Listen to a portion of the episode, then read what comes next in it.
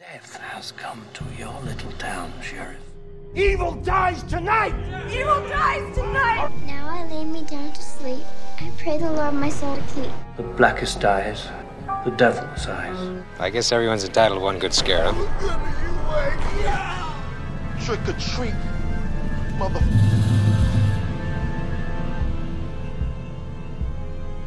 Hello, my name is Austin Torres, and welcome to the Would You Die podcast, the show where we talk about our favorite horror monsters and villains. Today, I am joined by the host of the horror film podcast, Ladies and Ligaments. She's a prolific editor whose work includes the publications Hear Us Scream and Fangoria. Please welcome my friend, Blaine Waterloo. Hi, how are you? I'm so excited to be here. We're going to have a great time. I completely agree. I'm excited that you are here with me because we are talking about a movie I've wanted to talk about for a very long time because it's just simply iconic. A villain who makes you lime green jello and you can't even admit it to yourself. Jennifer Check from Jennifer's Body. Just an absolute legend. Exactly. Before we get into Jennifer's Body, I'm going to rephrase that. Before we talk about Jennifer's Body. That's so hard to put together. I know. That's what she said. Damn it. I know. I set us up for that. I wasn't thinking. When did you first become like a horror fan? Oh gosh. So that's kind of a tougher question for a lot of horror fans. Yeah. I grew up in one of those houses where horror was everywhere. It was just constantly on, whether it was on the bookshelves, on the TV screen, or, you know, just in general familial abuse, as you would. So it was always there, and it was a safe place as I grew up, and, you know, didn't have a whole lot of options in terms of being allowed out of the house or anything like that.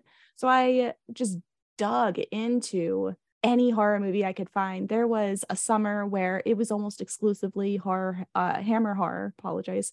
And it was just the most beautiful escape. I honestly have had the best time of my life in the worst times of my life watching horror.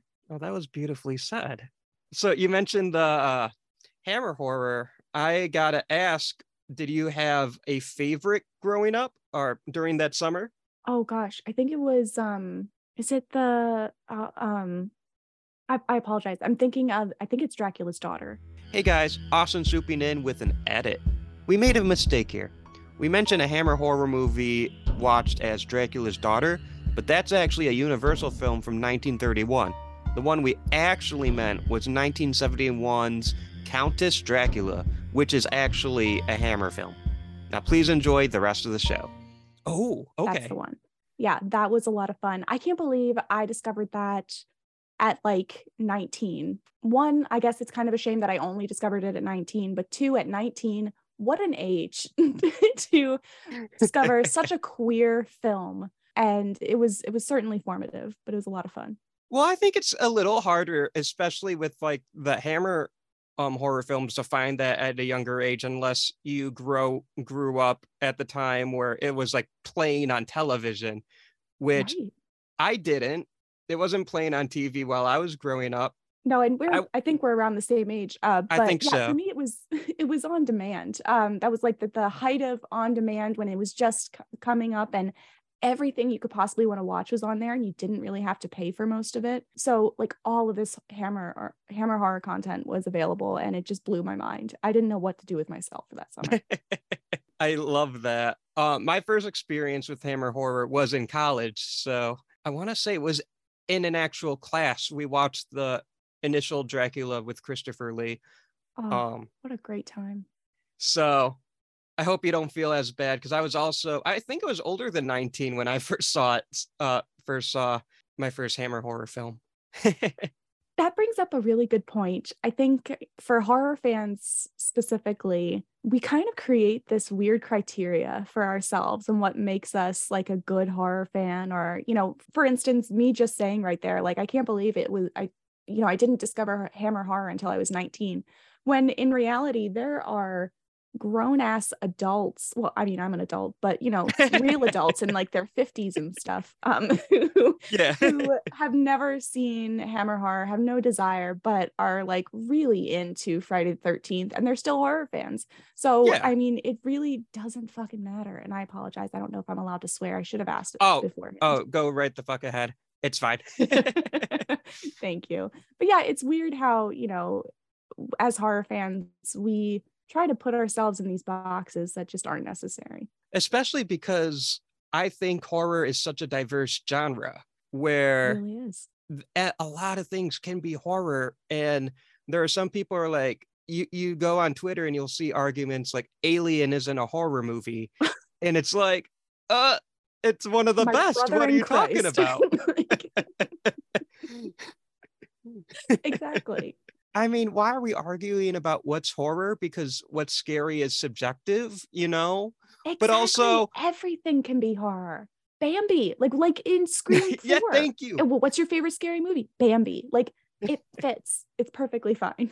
You can make the argument for it, you know, especially for kids, because kids' horror is huge. Right. And for kids, like, the whole world is horrifying. So you show them anything that could possibly trigger any sort of emotion, and that's horrifying. The last unicorn, are you kidding me? That tree freaked me the fuck out. And it's like, sometimes like a horror movie doesn't have to be scary, but it's still a gateway, you know? Like, for me, Jurassic Park is my all-time favorite movie, and that is what got me into horror. I'm sorry, but the velociraptors are scary. Well, yes, they're terrifying. I mean, if it evokes that fear or any sort of tension, I feel like it could easily be, you know, thrown into the horror category. Horror is such a slutty category. Anyone can get in. And that's what I love so much about it. It's very inclusive and diverse. Exactly. And I think you're like me. We don't have patience for gatekeepers. If it's horror, it's horror, and we'll defend it. Yeah, exactly. Horror is horror is horror. Exactly. And I have no tolerance for bullying, except if someone says Alien's not a horror movie. No, I'm kidding. That was mean. I'm kidding.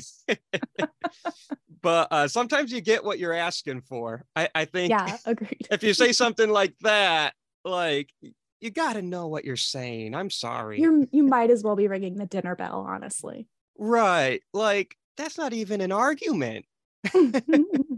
But I think it's great that you picked Jennifer's Body. All right, so my brain is a little weird. I just made a connection between Alien and Jennifer's Body. Tell me everything. Oh my God, Austin, I'm so excited. How can we connect these two? So bear with me, because my brain literally just did it, and I'm like, what am I doing? But bear with me. They're both movies that deal with ownership of one's body, right? Yeah. And they, and I'm sorry, I was not prepared to talk about Alien today, but my brain went here. There. But it's like, you get two iconic female horror characters, one in Ellen Ripley, Queen, the other in Jennifer Check, other Queen. And like, I know Ripley's not the one that has her body, let's say, possessed by the facehugger. I know that's not the right word, but for the sake of this connection, she's still in danger of having her body transformed, right? Right. And there's a lot of that autonomy in question in these movies, one of which it directly involves the villain and their own autonomy in Jennifer's Body. And the other one kind of does a volleying of, first it's these explorers who are exploring, you know, colonizing, you could call it, this other planet, living beings that they have no knowledge of, but they're going to take it back to their ship. So there is kind of, I guess, oh gosh, maybe we're just getting into the patriarchy at this point, like, because you know, in Jennifer's Body, you've got this teenage girl, and she is basically being used by others, and finally, you know, she gets to flip it on its head, and she is now using people who once viewed her as an object. Whereas in Alien, you definitely have that colonizer effect and the battle between what's right and what, I guess, furthers mankind. And it's just, I'm glad you brought that up. And isn't horror just absolutely gorgeous in that yes. we can draw these parallels, however small or what seems to be just out of left field? This one's pretty out of left field. I'm going to pat myself on the back for this one. But like, and also I think the villains in these, both of these films, they are highly sexualized too. Jennifer Check obviously is a character that's sexualized against her will, I think, or at least I might be conflating Megan Fox's real life experience with actually they're film. Kind of similar. Yeah. And then Alien, like the xenomorph is literally a dickhead. So yeah, by nature, the xenomorph is sexualized, but yeah. Yeah. Well, and that's another tangent that we could go on about the inherent, I guess, sexualization of horror. Yeah. But that's is definitely, another day. Yeah. I was about to say, I don't think we have enough time to tackle that. That's got to be like a full essay. You know what I'm saying? Yeah, exactly. But I'm curious, how old were you when you first saw Jennifer's Body? So when it came out in 2009, I was 18 and I went to see it in theaters with a boyfriend. And that was an experience. Okay. Would you like to elaborate on that or no? Yeah. I mean, this was a movie. I was so pumped for it. To me, it had all of the makings of being like a Ginger Snaps, like just really angsty, grimy movie that I could sink my teeth in and feel some sort of connection and feel seen as like a teenage girl. So of course I went with my boyfriend at the time, and this movie had been marketed as the see Megan Fox in her sexy succubus form. And, you know, it's going to be just the hottest movie anybody's ever seen. And it was really marketed to teenage boys and younger men at the time, as opposed to the general audience and the horror, genre. So it was just a really cool experience. Well, I don't want to call it cool because my boyfriend didn't get the message. At the end of it his reaction was pretty much what was mainstream at that time, which was, that was a stupid movie. We didn't even see Megan Fox's tits. I don't get it. And so I was entranced. I had the best time watching it. And I felt really like just seen as a teenage girl who was dealing with a lot of that sexualization. I mean, even later that night, like trying to fend off that boyfriend who was just being a total dick. And, you know, after having just seen a movie that was all about this young woman's autonomy being taken away from her by men who didn't actually see her. So it kind of just all came full circle from living to viewing to processing after. Wow. I did not see Jennifer's Body until a little later, but I was directly in that age that the film was marketed towards. I think I'm a little younger because it was 2008, 2009, you said? 2009, yeah. 2009. I would have been, I believe I was a sophomore in high school. So okay, yeah. Yeah, you would have been right in there. But I didn't see it right away because at that time I wasn't a horror fan yet. I was still growing into it. Yeah. So, but I saw a few years later while I was in college because one of my good friends, she was like, "You haven't seen Jennifer's Body?" I was like, "No." She's like, "You have to see it. You like horror." And I'm like, "Okay." And I remember the first time I saw it because it was in like a tiny college dorm on a tiny TV. Yes. That's probably like the best way to watch any movie, honestly. It's true. With 5 or 6 of my marching band friends, and I remember I liked it, but I didn't get it. Yeah. Like and that could be me being a straight dude in college, but now that I like to think I'm a little bit wiser, but I just you know, I have more friends and a more diverse group of friends who teach me a lot of things. And I'm just like, oh, this movie's actually brilliant. I get it. Yes. Well, and it's, I love talking to people who didn't get it, but still appreciated it. So do you mind, like, can I ask you a few questions? Like what Sure. about it when you were watching it, what worked for you and what didn't? Well, I thought it was funny. Yeah. Because it's Diablo Cody, and she is just great with the one-liners and the quips.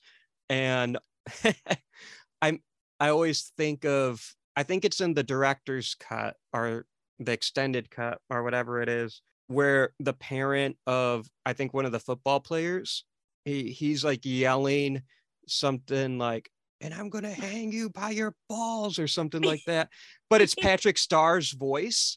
Yes. So I just will be your balls. Thank yes. you. And I always think of that part, and it makes me laugh every time I think of it. And I think the performances were great. I think it was Amanda Seyfried, like, as she was still a rising star. Yeah, she was still coming off of Mean Girls. Like, she had done, yeah. I think, Dear John right before this.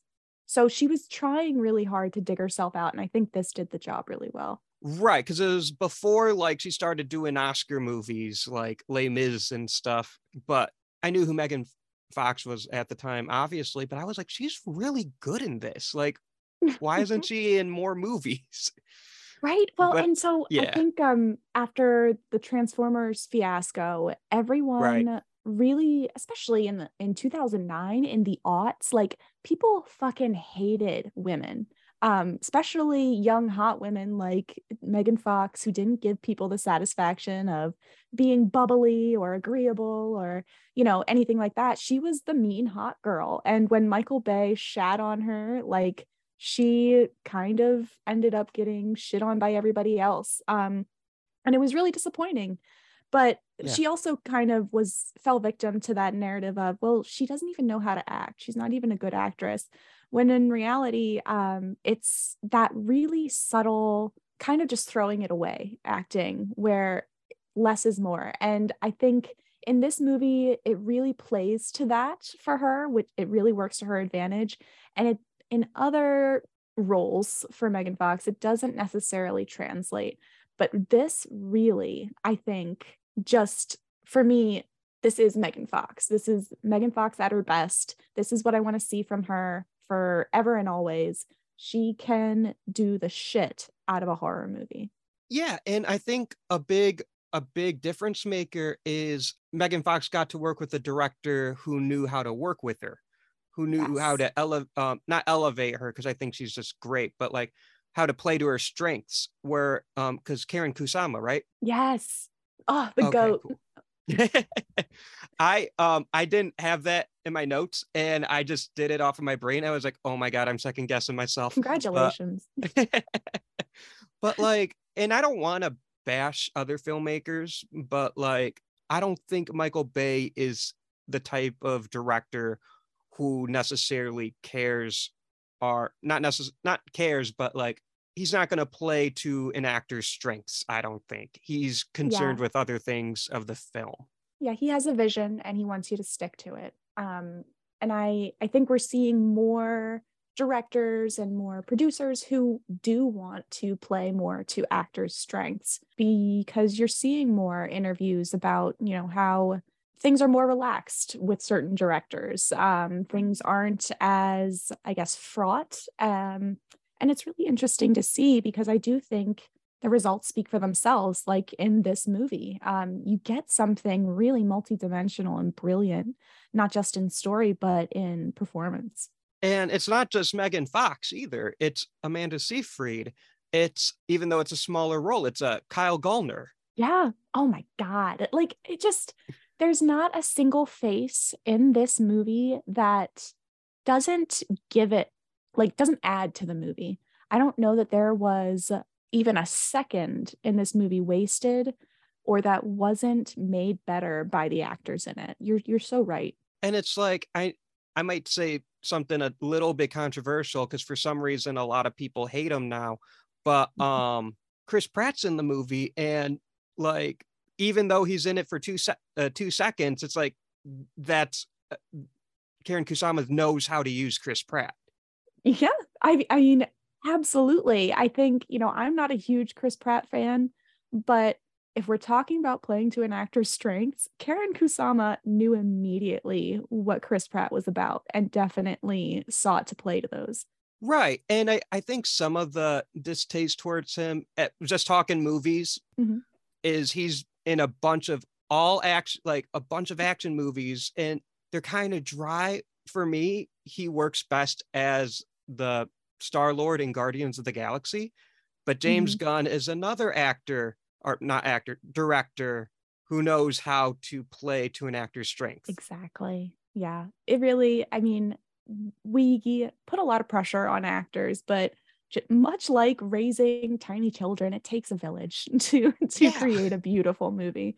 And it's like, for me, if you see a bad performance from an actor, I would look at the director first. Yeah, exactly. And that's typically my first thought. When I see a performance from an actor I really love that kind of falls short or feels a little flat, I definitely want to take a second look at either the director or the writers. And if they end up being the same person, it kind of is just like, well, there you go. And then if it's, and then for the opposite too, if it's someone where you're like, I'm not really a big fan, but then it's like, they deliver a performance and you're blown away by it. It's like, yes. Who figured out how to, you know. Yeah. Who cracked that code? Kind of, yeah. Because at the end of the day, the actors are doing the job that directors tell them. Yeah, you're exactly right. And I think Karen Kusama, among many things, knows how to work with actors. Definitely. Well, and you know, this movie put Karen Kusama on my map for the first time. And I don't know that you could take another director and take two pieces that they've created and say, these are definitely, they're so different, but they're in the same universe. So like Karen Kusama's Jennifer's Body versus Yellow Jackets. I am convinced those two are in the same universe and that there is a succubus out there in the woods in Yellow Jackets. So talk to me a little bit about Yellow Jackets, because I'm going to be perfectly honest. I've never seen it. Oh, Austin, buckle up. So, all right. Yellow Jackets.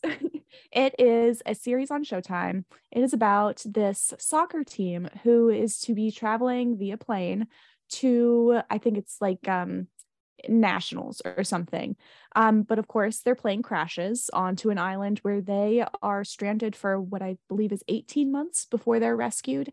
And in that time, like, they are not only battling the elements, there is something really spooky happening. They are low on food, and cannibalism is referenced several times. But season 2 is coming, and we're going to learn more about what the actual fallout involved. It might be cults. I'm excited. Oh, that I need to make sure I have Showtime, and if I don't, I need to get it because that sounds really cool. I know, because all I know about it was a lot of people were really digging it, and I'm pretty sure the actress who plays Mindy in the new Scream. Yes. Pretty sure she's in it. She is, and she's absolutely phenomenal. That's another thing. Karen Kusama is behind all of this. Every person on Yellow Jackets knocks it out of the park because the writing's perfect. Karen Kusama knows what she's doing, and it's just, it's perfect all around. That's awesome. I definitely have to put it higher on my list, because it is on my list, but I'm like, okay, that's got to bump up. So with Jennifer's Body, I'm interested, were you aware of the concept of the succubus beforehand? I was, and this is going to sound really silly, but I was aware of it from the League of Extraordinary Gentlemen movie. With Sean Connery?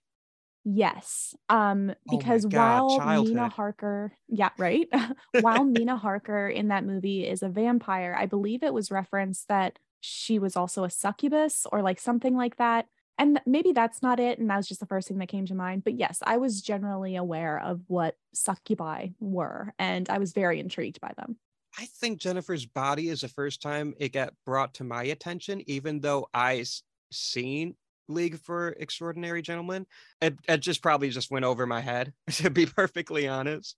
But that would make sense. There was so much going on in League of Extraordinary Gentlemen. Like I haven't watched that movie probably since high school. And I don't know. I don't want to ruin the beautiful memory I have of it. Yeah, I kind of stay away for the same reason, because I really enjoyed that movie growing up. But then I'm like, do I really want to revisit it? It is the film that made Sean Connery retire, like, for good. Yeah, I forgot about that. Oh, gosh. Yeah, I'm just going to let it stay lovingly in the past for now. Yep, I'm going to do the same thing. But yeah, speaking of things I didn't think we'd talk about today, throwback to League of Extraordinary Gentlemen, which, okay, quick tangent real quick. You remember the Hugh Jackman, Kate Beckinsale movie Van Helsing? Oh my God, I love that movie. That's another one I haven't seen, though, in eons. That one I watched kind of recently. And for me, it holds up. Yes. Well, I mean, I just think it helps that everybody in that movie is hot. That goes a long way for me. Even the werewolves. Yes. They're fucking jacked. It's like, I'm sorry, True Blood, you just totally knocked off Van Helsing. Exactly. But yeah, my brain just puts them together, and I don't really know. I think it's because they're like both 2003, 2004, like post Matrix monster movies. Yes, that are action movies. Yes, I think that's very right, because it's also around the time when Hellboy was really popular. Yeah, and those sort of, like, all of the lighting was really similar, really brightly lit. And Underworld. More cooler. Yes. And Underworld. Yes. Kate Beckinsale owned those movies. Oh, yeah. Like, between Van Helsing and Underworld, like, she really just had it in the bag. So my brain is not wrong for lumping those two together. Not at all. Well, and honestly, we need a Beckinsale-zance, a Kate Beckinsale renaissance. I am all for it. Especially as a vampire. We need her as a vampire. Oh yeah, I hope she'll do that, because she might be like, I've done it before, and and it worked. I get it. I respect it, but we need you back. If Tom Cruise can play the same Mission Impossible role. Oh my God, and Kate Beckinsale looks so much better than Tom Cruise. Like, she could do it in a heartbeat. And they're both real life vampires, because they don't age. They don't age. That's exactly right. A Tom Cruise, Kate Beckinsale vampire movie with Nicolas Cage, that'd be kind of epic. That would be pretty fucking epic. I would love, love, love to see Tom Cruise in Lestat makeup again. Ooh. Because I know how much he fucking hated that. And I just, I like to poke the bear. I love it. I'm just going to because we're talking about Tom Cruise, I just have to give a quick shout out to Steven Spielberg's War of the Worlds. It has no place in this conversation. I just really like that movie. And you know what? It does have a place in this conversation. It's mid-2000s monster movie. So boom, it fits. It's just so aesthetically different from the other ones. It really is. And I think it's the the alien aspect of it, because we really don't, that's one thing we don't see consistently throughout the fads and the phases of monsters throughout the years. We didn't really have a consistent alien phase. No, I think the closest we got is the 80s. Yeah. Yes. Well, yeah, you're totally right. The 80s were like the alien age. Because I would say from Alien to Predator, like 79 through 87. And there are obviously more than like after and before, but I'd say 78, because Invasion of the Body Snatchers belongs in this realm. I love that. But good call, Austin. That was good. I love my aliens, so yes. But so how can I bring this back to Jennifer's Body without relying on Alien again? If I could think of a connection between Predator and... Oh my gosh, you totally should. Okay, but okay, this is the connection I can make. All right, yours first. Unfortunately, I just can't with Alien. We've already made that connection. Predator, I guess because Jennifer Check is a predator. That's good, I suppose. I like it. Thank you. But also, you know, we were talking about Tom Cruise and Kate Beckinsale as vampires. Kate Beckinsale played a vampire herself. And then Megan Fox played a vampire in a recent movie with Sydney Sweeney. And what was that called? I'm going to find it. Yeah, you are. Megan. You said Sydney Sweeney? Yes. Night Teeth? Yes, that one. Oh, this looks cool. I would recommend it. It's a fun, like, late night watch. I feel like if Sydney Sweeney and Megan Fox weren't in it, it would be on like IFC Midnight or something. Okay. Yeah, because I'm just learning about this right now. Yeah, this is definitely going on the watch list. Yeah, enjoy it. Oh, I will for sure. I did think of a connection between Predator and Jennifer's Body. Tell me. It might be a bit of a stretch, but both of these films are like subversions of audience expectations, kind of, right? Because Jennifer's Body, like you said, was like marketed to teenage boys, and you think it's going to be like this kind of slasher filled with tits and gore, and it's much more subversive than that. It's much more clever, you know? Yeah. And Predator, if you don't know the twist of, I mean, everyone knows the twist of the alien hunter, but I don't think that was really advertised at the time. You go in thinking it's just another Arnold shoot 'em up with the boys, but no, it's a slasher movie. It really is. That's such a great point. That makes me want to watch Predator again. That is like one of my all-time favorite movies, comfort movies. I love Predator. But there's our connection. We're gonna make the Jennifer's Body Alien movie. It's gonna happen. Yes, please. I'm so excited. But with getting back truly to Jennifer's Body, I was interested in what your thoughts on the relationship between Jennifer Check and Amanda Seyfried's character, who I'm forgetting her name. Needy Lesnicki. I was gonna say Tilly, and I was like, I don't think that's it. I don't think anyone's name is Tilly. But I love it though.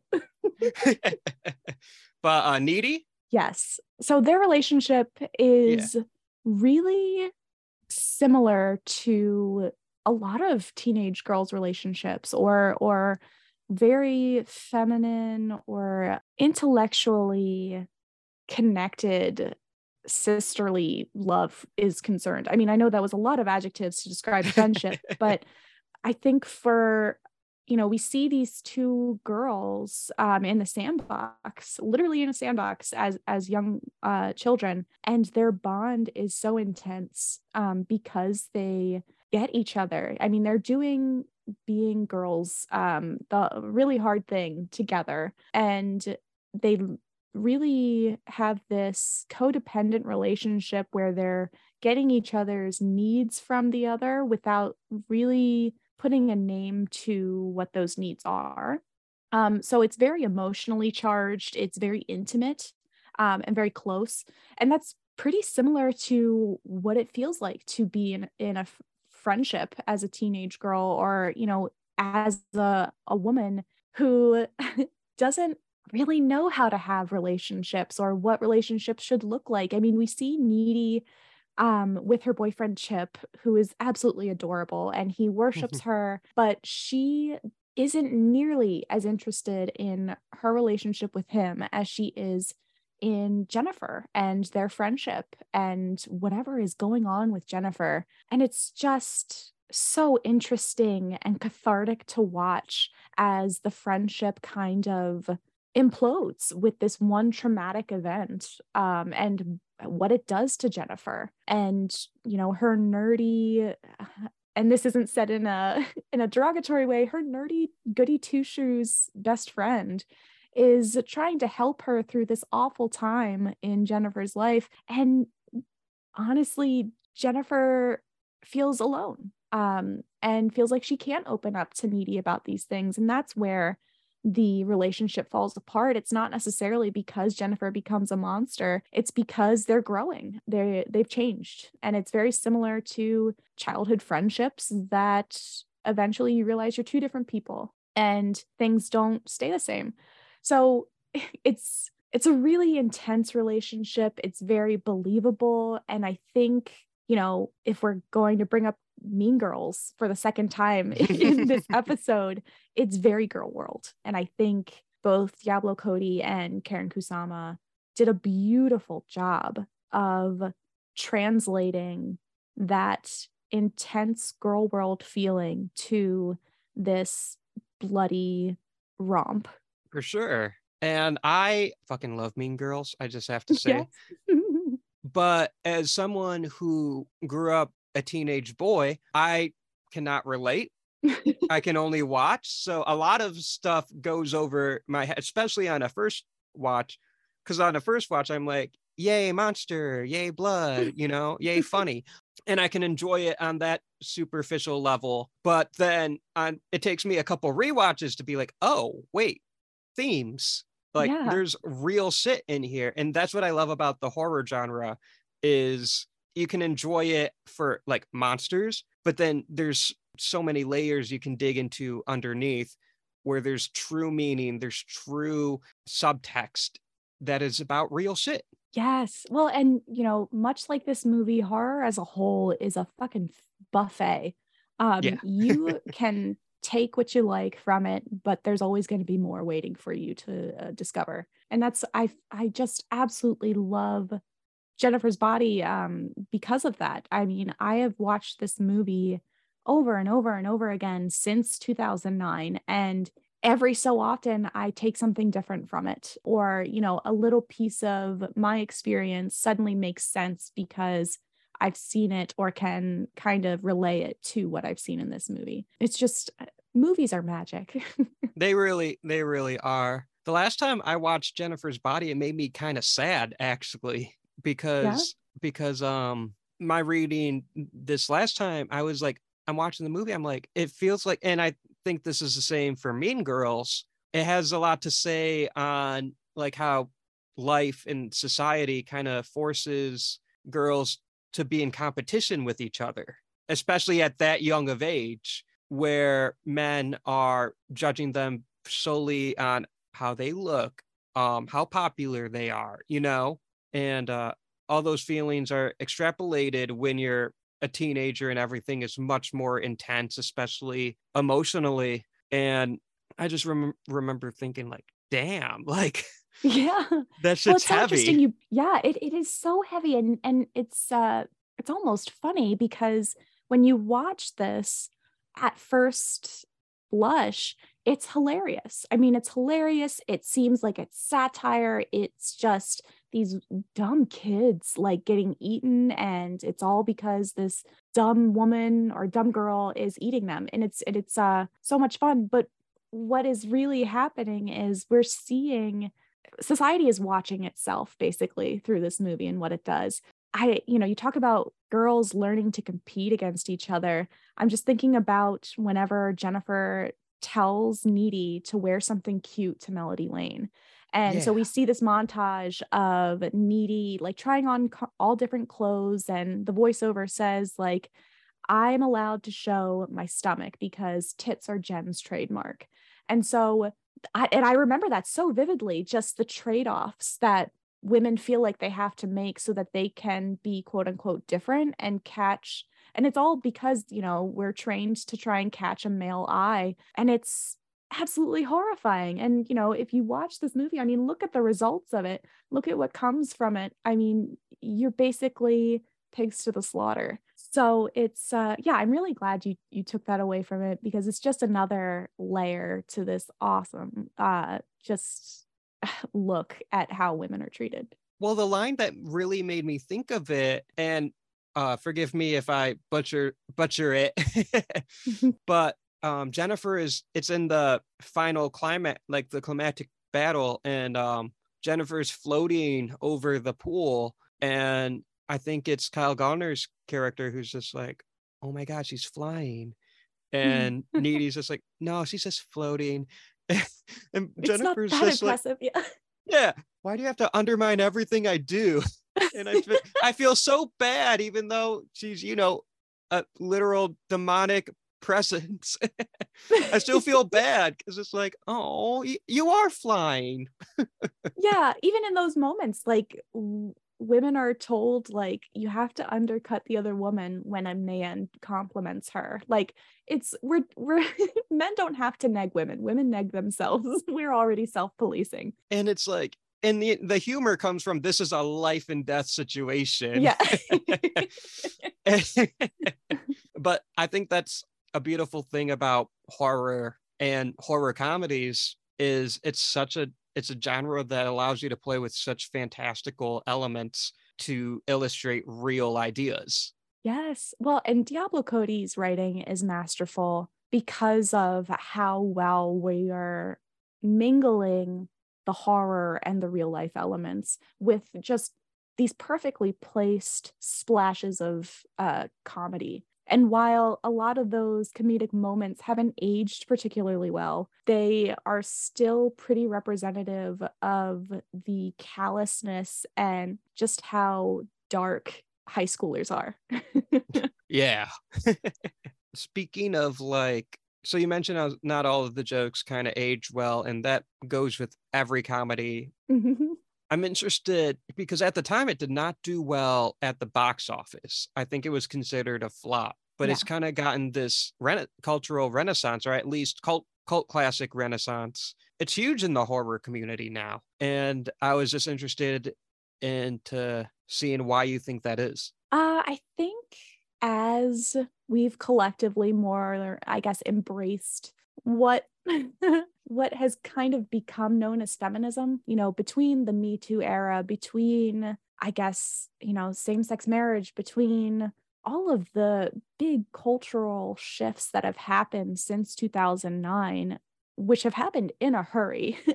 All of these things kind of contributed to more of a self-awareness and more of an open-mindedness and trying to shy away from the shock value in what was so crucial to comedy in the aughts. You know, in this year, or I think it was like 2 years before in 2007, Step Brothers came out.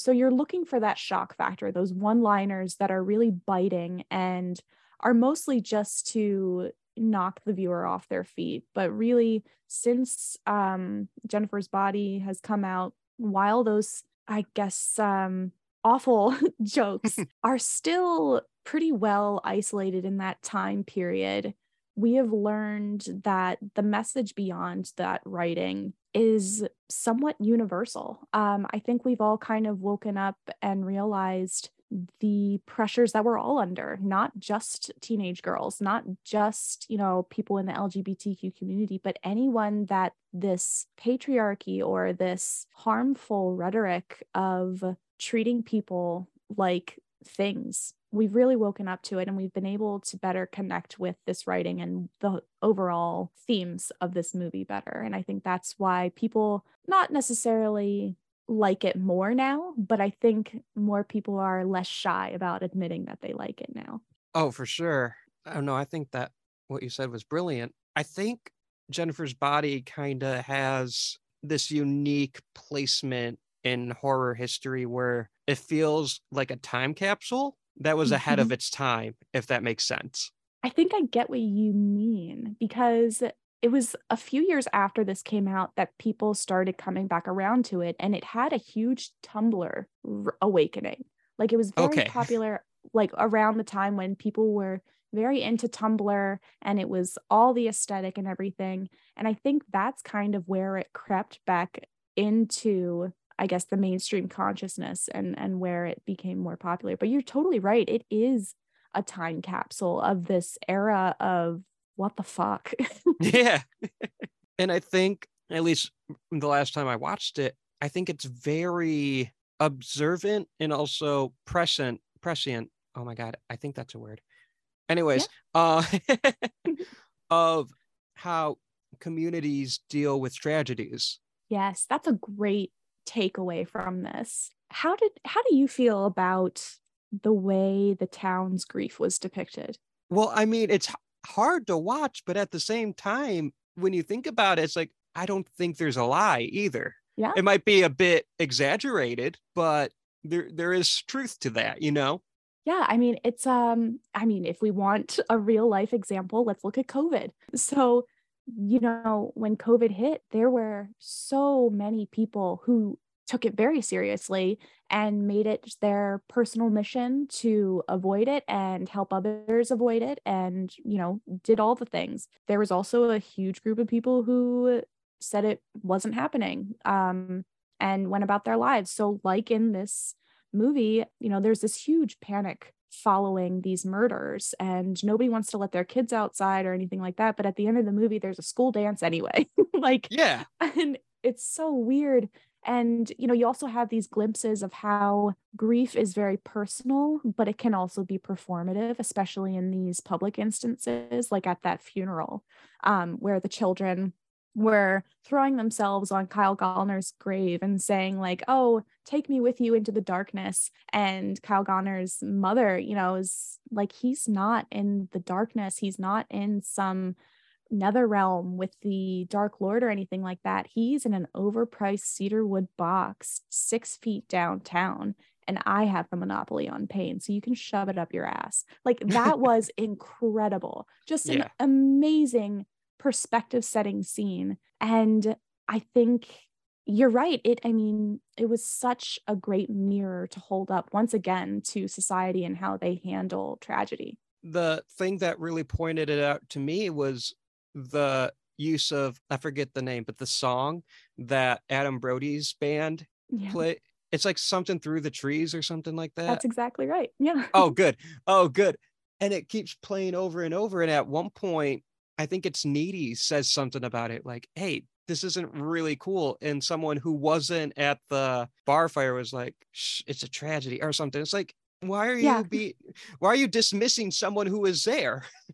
Yeah, she's like, they weren't even there. And like, what is it, like 2% of the profits of that song are going toward, you know, something else.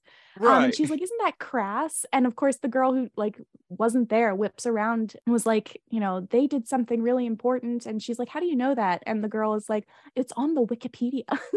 Yeah. And from there, you just have that quick shot to J.K. Simmons, who is also like, fucking J.K. Simmons is in this movie, and he has like such a tiny but incredible role. What a great moment. Ugh. I completely forgot about J.K. Simmons in this, right? Where he is like the thing I remember about most other movies. Yeah, exactly. Like, and I love J.K. Simmons so much. Everything he does, even those State Farm commercials, just blew me away. In the M&M commercials, like some of his line readings as the yellow M&M makes me laugh. He's a treasure, like an actual national treasure. I have not seen the movie, what's it called? Glory Hole? Oh, it's just Glory. Glory. It's about a glory hole. Oh, shit. Okay. I have not seen it yet, but I know J.K. Simmons is, it's on my list. I promise I watch horror movies. We're just talking about a few I haven't seen. But all that to say, I really want to see a bunch of J.K. Simmons horror, because I think he has one of the scariest performances in a non-horror movie. I'm thinking of Whiplash. Yes, he's horrifying. And I want to see him do something like that, but in a horror setting where you can be more stylized. Not that Whiplash isn't stylized, but like it didn't have the freedom that horror has. Exactly. No, I want all of that from him. JK has the range. He could honestly play every single character in a horror movie and do it impeccably. I don't see that would be, I want that now. Who do we pitch that to? You know what? I think between the two of us, we can find some people, we'll write it together, and we'll make it. Yes, absolutely. It's happening. J.K. Simmons in every role. It's a new hashtag. Exactly. It's a movement. But yeah, that man has such a prolific career. I'm trying to think of of other horror movies he's in, but my mind's blanking. You know, I can't think of another one either. Because sometimes, like, I forget it's him. Yes. You know, because like you said, he has the range. Like, this isn't horror, but Sam Raimi directed these movies and he's a horror king. But his Spider-Man trilogy, where J.K. Simmons plays J. Jonah Jameson, I don't see J.K. Simmons. Yeah. And makeup helps, but but yeah, he really just disappears into his roles. It's so cool to watch. And while we're on the tangent of horror wish list, I'm just going to speak this into the universe, because my boy Steven Spielberg is coming out with a new movie. I really want him to make one more gnarly horror film. Yes. Just speak it out into the universe. We got this. I'm manifesting. Because I think if he makes one more, then he is considered like a true horror director. Yes. Because I don't think you can argue Duel and Jaws aren't horror movies. I think those are both very much horror movies. And of course, he's produced Poltergeist, which is one of my all-time faves. I love Poltergeist. But like, I think Jurassic Park and War of the Worlds are horror movies that are kind of on the out. If horror is like a circle, they're kind of close to the outside. I get that. Yeah, it's like horror for normies. Right. Because like, I was a 3-year-old when I watched Jurassic Park, and that defined my entire life. But I don't think like you would show a 3-year-old Texas Chainsaw Massacre. No, but there's a strong possibility you might show a 3-year-old War of the Worlds, and that might only scar them mildly. Right. And my mom took me to go see War of the Worlds in theaters, and I was 10 at the time. Oh gosh. And it was a pretty intense watch as a 10-year-old. So that's a good mom right there. I love her. Great mom. If you're listening, Mom, thank you for taking me to see War of the Worlds. It may have defined who I am as a person as well, if I'm thinking about it. But yeah, Jennifer's Body. I'm not even trying to make the connection. I'm just going right to it. Jennifer's Body, I think, is one of the all-time greats of the 2000s, especially in the horror genre. I'm glad that it's getting its reappraisal, kind of like John Carpenter's The Thing. Yeah. Another alien connection. Boom. Yes. Great job. That one's a bit less thematic, but more like on a meta level. I gotta ask the titular question of the show. If you were back in your high school days and your best friend was Jennifer Check, would you die? Austin, as a queer woman, there aren't many moments in this life when I can say wholeheartedly that a woman could kill me, should kill me, and would be remiss not to kill me, and would hurt my feelings, honestly, if she didn't. So yeah, I would die so hard. I feel like that makeout scene with Amanda Seyfried immediately, I mean, Needy has so much more, I guess, wherewithal in that moment than I would, because it's very clear. I mean, if we're going to get into this, it's very clear that Jennifer is testing the waters to see if she can also kind of win over and eat Needy. But Needy resists and pushes her back and tells her to get out. I would be eaten so hard immediately. Like that makeout scene would have gone a whole different direction. As a straight dude, yeah, I get it. 100%. She could be like, hey, I'm going to eat you. And I'm going to be like, what a hell of a way to die. Yes, exactly. I am like, you know what? Thank you so much for this opportunity. Exactly. If I have to go, might as well be this way. 100%. No better way. Exactly. There's no better way. So I am 100% A-OK with Jennifer doing her thing and eating me. Yes. I really enjoyed this talk. I loved it. I'm glad we were able to connect Jennifer's Body to so many Alien films and and talk about our king, J.K. Simmons. I want to give you a few minutes to kind of talk about Ladies and Ligaments for people who might not know what that is. Yeah. Sure. Okay. So Ladies and Ligaments is my podcast. It is where I bring together queer people, non-binary people, and women to talk about their experiences in the horror genre, and particularly experiences within the horror genre that are kind of overshadowed by some other themes that might not be looked at as closely. So for instance, we're talking about queer horror. We're talking about horny horror, much like Jennifer's Body here today. Horny horror is alive and well and just going full steam ahead. I love talking to queer people about what horror means to them, because all too often we get the cis straight look at what horror means and what it looks like, and all of these interpretations of films that have so many layers, like we just got done talking about, but I've really only been discussed or delved into at the very surface levels. So that's really what Ladies and Ligaments is all about. It's really trying to bring people who have felt othered out of their beautiful little corners of the party to speak a little more. And it's so much fun. I have a blast doing it. That's awesome. I've listened to a few episodes and they're so fun and insightful.